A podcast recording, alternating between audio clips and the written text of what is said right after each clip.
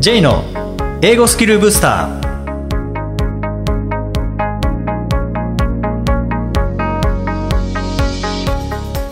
こんにちは J こと早川浩二ですこんにちは、アシスタントのあきです。この番組は旅行や仕事で英語を使えるようになりたい方、TOEIC などの資格試験の勉強をしている方、英語学習へのモチベーションを高めたい方にスキルアップのコツをお伝えしていく番組です。J さん、今回もよろしくお願いします。よろしくお願いします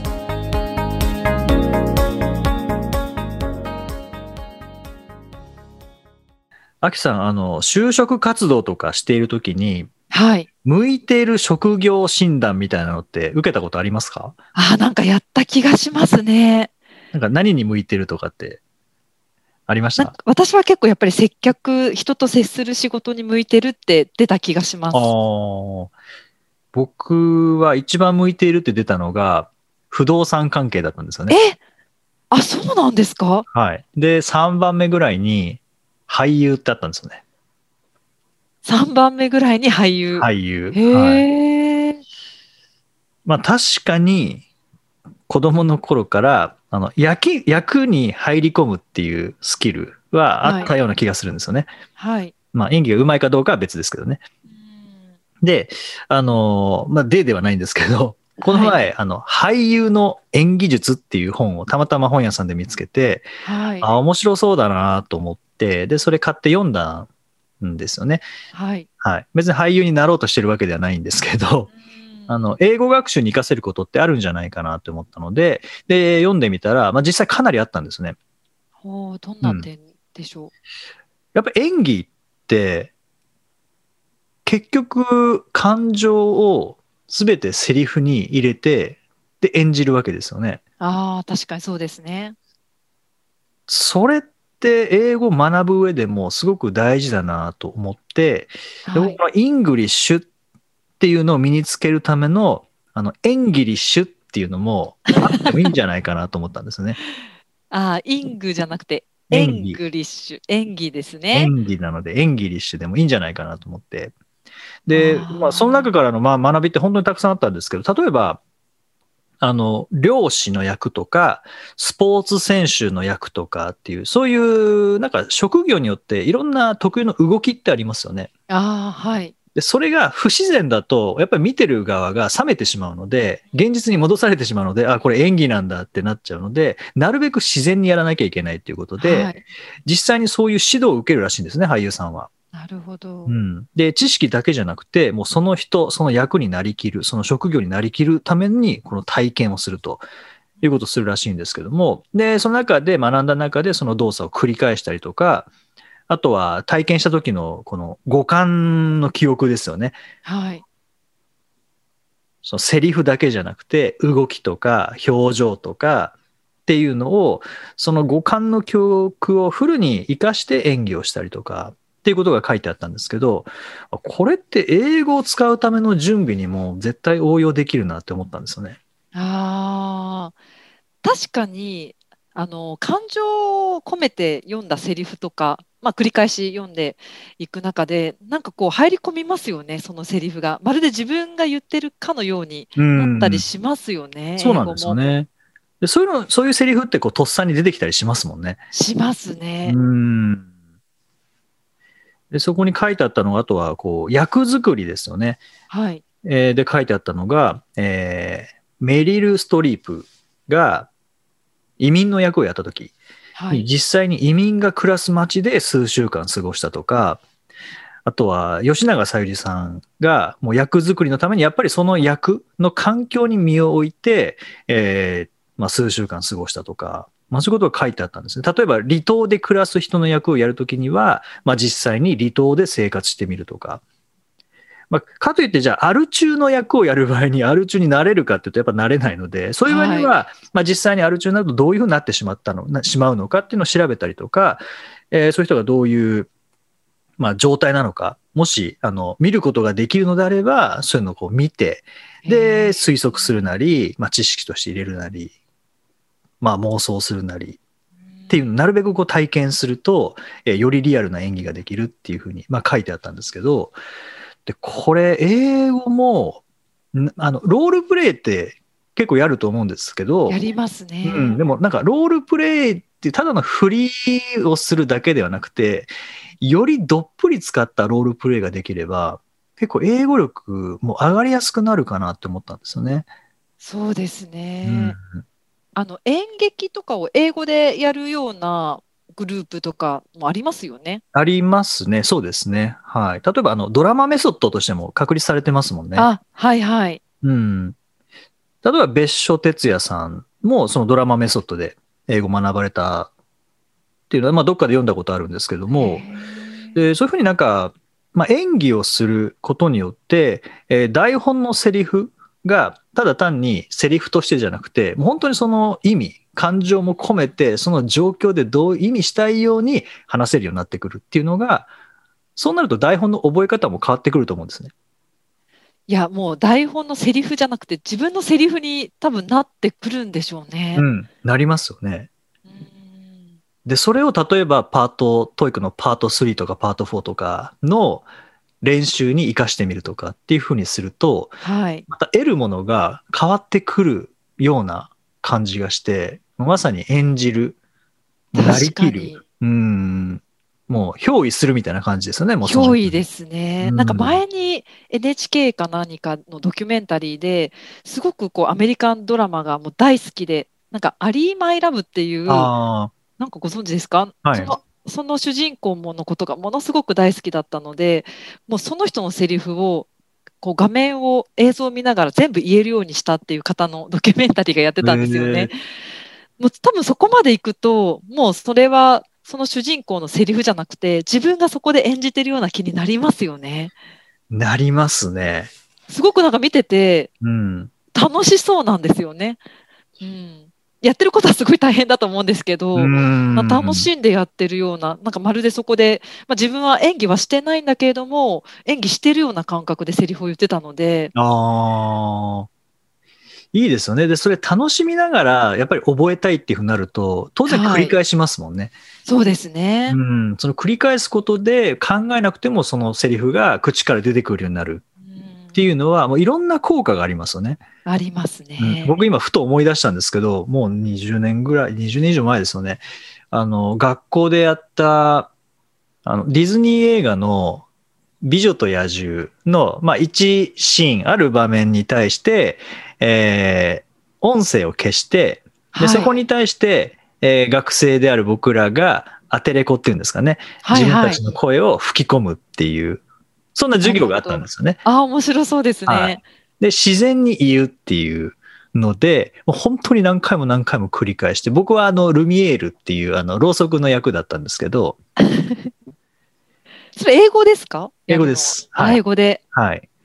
で、そのシーンが、えーベルがお城に入ってきて、で、み見たか、あの子は多分、えー野獣が探していたような子供じゃないかっていう、女の子じゃないかっていうようなシーンで、はい。で、ルミエールが言っていたのが、Don't you see, she's the one the girl he has been waiting for っていうセリフがあるんですけどお、ーいまだに覚えてますもんね。すごいですね。 言えちゃうんですね。はい。ルミエールの声がまだやっぱ頭に入ってるので、へースピード。もそうなんですね。Don't you see, she's the one the girl he has been waiting for あであ。、時計。が Wait a minute, wait a minute って来るんですけど、へえ、面白い。あ、それはすごく印象に残りますよね。うん、やっぱ未だにルミエールになれますよね。それ、本当に数分のアテレコなんですかうん、数分どころか、多分す数十秒ぐらいだったと思いますね。あはい。もうそこを本当にずっと練習をして、あ。はい。じゃあ本番行きますみたいな感じで、はで、いなんかグループで、な4人ぐらいキャラクターがいて、そんなにいないかな ?3 人ぐらいかな、はいい、、て、はい。で、それでもう流しっぱなしにして、それぞれが吹き込んでいくっていうことをやったんです。ええ、面白いですね。まあ、あれがまさに演技一種だったなと思って、そうですうね。ん。で、これって、例えばビジネスの場面で使う場合には、実際にそういうロールプレイもできますもんね。できますね。うん。まあ、つまりこれごっこですよね。ああ、ごっこですようんね。なんかもうレベルの高いおままごとですよね。確かに。なりきれますね。うん。で、子供たちもそうですもんね。まあ、おままごとって言ってみればロールプレイなので、はいはい。それを通して、まあ、言語習得にもかなりプラスに役立ってるんじゃないですかね。いや、本当ですね。しかも大人になりきるじゃないですか。おままごとって大体。はい。また大人もちょっと違う楽しみ方ができますね。ごっこでも。うん。で、ごっこなので自分である必要ないですからね。なりきればいいので。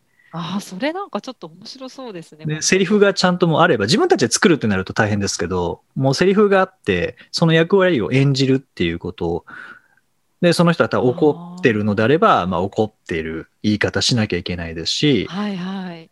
なんかそういう完全になりきってやることによって、当然感情も入りますし、はい。で、感情が入ると脳が動き出すと思うんですよね。うーん。だから覚えやすくなると思いますし、はい。で、実際にそういうふうにすることで、あの、単語力当然つきますよね。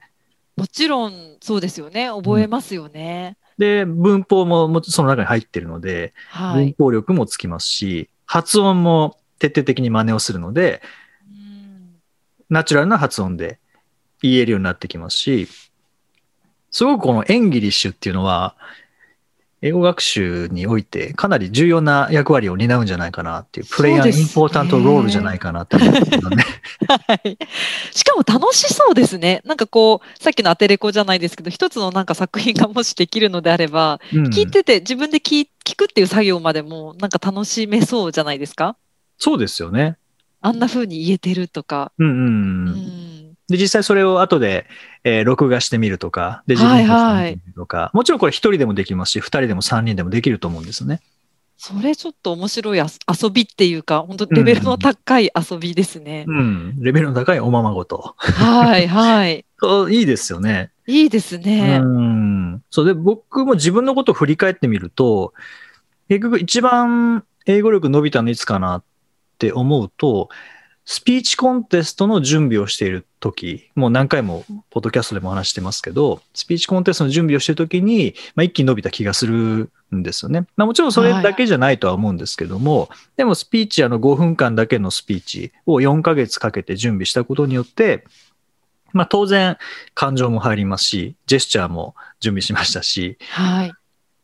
多分何百回と僕はあの5分間のスピーチの準備をしたと思うんですね。はい。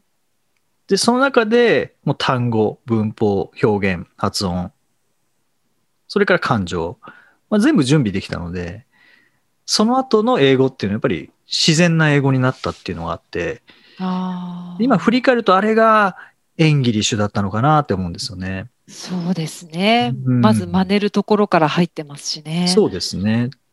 そうなるとあまりこう努力がいらないというか、楽しみながらだったので、まあもちろん大変何百回って繰り返してました大変だったっけど、大変だった思いっていうのはないですよね。ああ、そうですか。はい。じゃあ一回一回その繰り返す中でも、今はうまく言えたとか、さっきのはさっきよりも上手になったっていう感覚はやっぱりあるんですかそれとも僕そありれまはす、ね。なるほど。なんかいつもここでと詰まっちゃうなっていうところうんがスムーズに言えたとかっていうのはあるので、あー同じことやってる中でも、ちょっとした成長って感じますよね。うん、かなり感じましたね、あの時は。はい。うんそういう意味では、あの、僕が向いている職業に俳優って入ってたのは、別に俳優が向いてるっていうよりは、俳優がやるような準備あが向いているっていうことなのかなっていう、その感情を込めて何回も何回も繰り返していくっていうのは、まあ、俳優がやることだと思うので、あ、はいはい。そういうことが向いてんのかなっていうのは、なんか改めて今振り返ると、あれなんで3位に俳優入ってたのかなっていうのうんわかんないんですけどね。でも今振り返ると、そういうことだったのかもしれないですよなね。るほど。うん。できそうですもんね、そういった準備。もしあれば、台本何回も読むとか、J さんできそうですもんね。僕はそうですね、繰り返して準備するっていうのはそんなに空にならないので、ただ、あの、作業になってしまうとつまんなくなっちゃいますけどね。あでもそこに何かこう練習というか上達を感じられるようなものが入れば、うん、全然空にはならないですよね。苦にならないですし、実際自分が伸ばしてきた時も、まあ、英語劇もそうですしね、英語劇なんかはもう相手がいますからね。ああ、思そういでっすきり、ね。はい。あの、宝島っていう英語劇やったんですけど、はい。その時に海賊とやり合うシーンがあって、へいーまだに覚えてますね。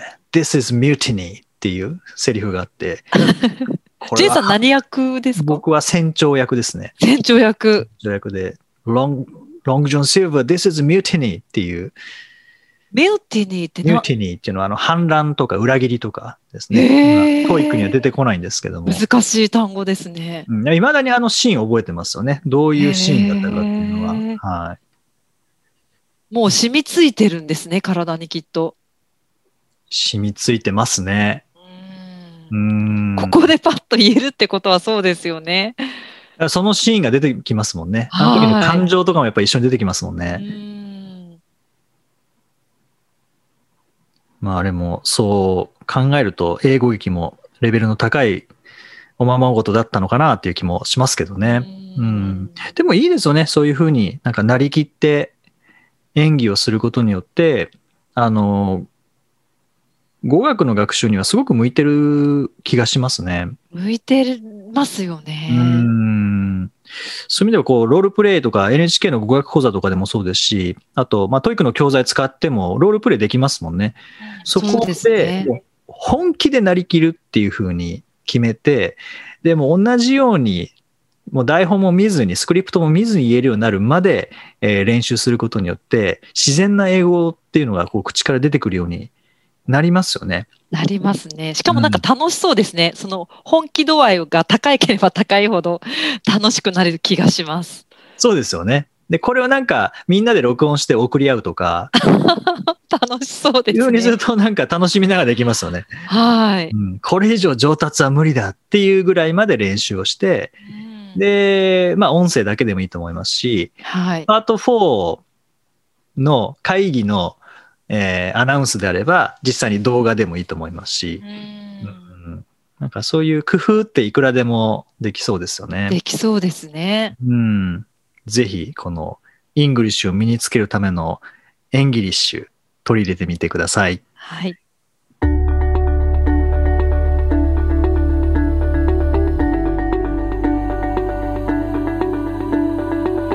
Useful expressions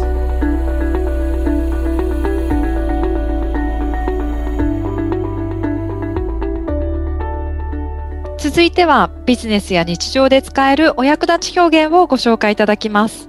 J さん、今回の表現は何でしょうかはい、今回は In time for Christmas In time for Christmas まあ、in time for 何々で何々に間に合うようにという感じですね。なので、クリスマスに間に合うようにっていうのが in time for Christmas です。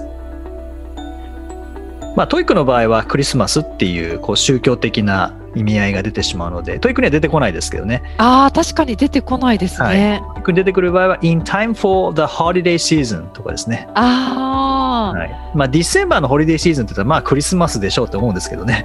確かにそうですね。出てきな、こないですね。そうですね。はい。これ多分分、あの、インタイムだけだったら馴染みのある方も多い気がするんですよね。そうですね、えー時間内にっていう感じですよね。はい。確かに4でつなげることによって何に対して間に合うようにって言ってるのかって具体的になりますね。うん。確かにそうですね。もう、あの、みんなで共通認識があれば、あー we should complete it in time とか、on time って言ったら、まあ、時間通りにっていう感じですけどね。はい。えー in time。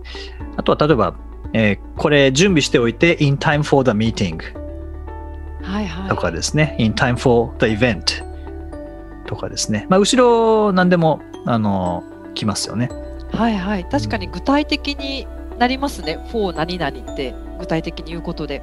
そうですね、まあ、あの言い換えると before とか by Christmas とかでもいいですけどね。ああ、確かに、そう言ってお応用も聞きますね。うん。まあでも in time for 何々っていう言い方もぜひあの追加して覚えていただくといいかなと思いますし、またあの同じ意味でもいろんな表現を覚えるとその当然幅が広がりますからね。そうですね同じことを言うんではなくて、いろんな表現を使いますといいですよね。うんそうですね。でこういうのはまたロールプレイでやってみるとかああ実際何かこう生み出そうとしていろんな表現使おうとしても結構難しいと思うんですね。はいはい。例えば、えーなんだろう、before the meeting っていうところじゃ、in time for 使ってみようかなって言っても、合ってるかどうかわからないとかっていう感じがあるので、まあ、そこは実際にあるものを真似をしていく中で表現を増やしていくっていうのも、まあ、ら楽は楽ですあよあね。そうですね実際に使われてたりとかするものをそこからまあ盗んで真似ていくっていうと、ううんん、確かに使い方も分かりますしね。そうですね。なので、やっぱりロールプレイをの中でこういう表現を増やしていくっていうのが、 あの、一番いいのはやっぱりこう努力がいらないっていうのはいいですよね。あー生み出さないってもうそのまんいう。まはいうんはい真似さえすれば手に入れられるっていうそうですね。手軽さですかね。うん。いや、本当手軽にできるっていうのはありますよね。はい、はい。例えば、まあ、クリスマスまでに、えー表現50個手に入れるぞみたいな方はですね、まあ、あと1週間しかないですけ どね。はい。まあ、それでも in 50個 time for Christmas でできますからね。そうですね。はい。ぜひ取り組んでみてください。はい。第51回をお送りしました。J さん。はい。あと1週間でクリスマスなんですけれども、はい。 J さん、もしサンタさんにこうプレゼントをお願いするとしたら、何をお願いしますか？うーん、難しい質問ですね。 物じゃなくてもいいですかものじゃそうですね。ものじゃなくても。 はい。あの、本を読むスピードが欲しいです。それサンタさん叶えられますかね？いや、わかんないですけど。本はやっぱりもっと早くいいろんな本読みたいっていうことですか？うん、読みたいですね。うんもあの、まあ、読むものによ、内容によってやっぱりスピードって当然変わりますよね。読みやすいのだったら全然20分とか30分とかでも全然はい大丈夫ですけど、内容によってやっぱり数時間かかそっうて、でですね1日で一気に読むわけじゃないですからね。確かにうん。何日もかかりますよね。そうですね。だから、読むスピードが欲しいですかね、サンタさんには。どん基本的にどんな読み方されてますかあのよくもう本当に何でしょうパーッと見て必要そうなところだけもう読めればいいっていう方もいらっしゃるようなんですけど、はいジェイさんは結構一字一字ちゃんと追っていくタイプの読み方しますかいや、一時一時は追ってないですかね。だまあ、内容にもよります。例えばビジネス書とかであれば、もう飛ばして読みますし、必要な情報だけ。はい電気であれば、まあ、大体話、ストーリーを追っていく必要があるので、一時一時は読んでないと思いますけど、まあでも、基本的には全部目は通しますよね。あーあとはなんか J さん前に本を読むっていう時間を決めていてもう移動中は本を読むって決めているっておっしゃっていて、はい。でだから逆に家ではあまりこう読む習慣がないって以前おっしゃってた気がするんですけど、はい最近はこう移動の時間がなかなかこう少なくなりましたよね。少ないですね。本を読む時間はやっぱり減りましたか本を読む時間は、いや、あの、意識的に増やしてますね。あじゃあ家でも読む習家慣ではが。読め ないですけどね。家では読めない ですね。まあ外で、カフェとか、あの、原稿書いて、あ霧のいいところまで行ったら読書に切り替えるとか、あーまた霧霧のいいところまで行ったらまた原稿に切り替えるとか、あそうですか。はい。じゃあ合間合間で霧がいいところで終わりにできるんですね本も。 できますね。はい。うん。でも、やっぱりその霧がいいところまでにもう全部読みたいですね、本当は。 本当はそうですよ ね。そのスピードが欲しいです ね。あなるほど。はい、アキさんなんかサンタさんに欲しいものってありますか本当にこれは私は逆にものなんですけれども、はいあの iPad が欲しいです ね。そう最近あのオンライン授業とかもあの本当にがっつり増えてきてあなんかああいうデバイスやっぱりいいなって 思うようになりました、まあ、便利ですね。便利ですよね、はいまたパソコンとは違う良さがありますよねそうですね。やっぱアプリを使って、例えば、こう PDF に書き込んでいくとか、はいはいなんかそういう使い方もパソコンだとちょっとやりづらい使い方っていうのがタブレットだとできますもんそうですね。よね本当にリアルにそんなものが欲しいですはい。あの、買ってくださ い。自分で自分で買います自分で買ってください。はい。 さて、この番組ではリクエストやご感想をお待ちしています。メッセージは J さんのウェブサイト、j ズブースターステーションにお問い合わせフォームがありますのでお気軽にお送りください。また、毎日配信の単語メール、ボキャブラリーブースターの購読もおすすめです。J さん、今週もありがとうございました。ありがとうございました。Okay, thank you for listening. See you next week.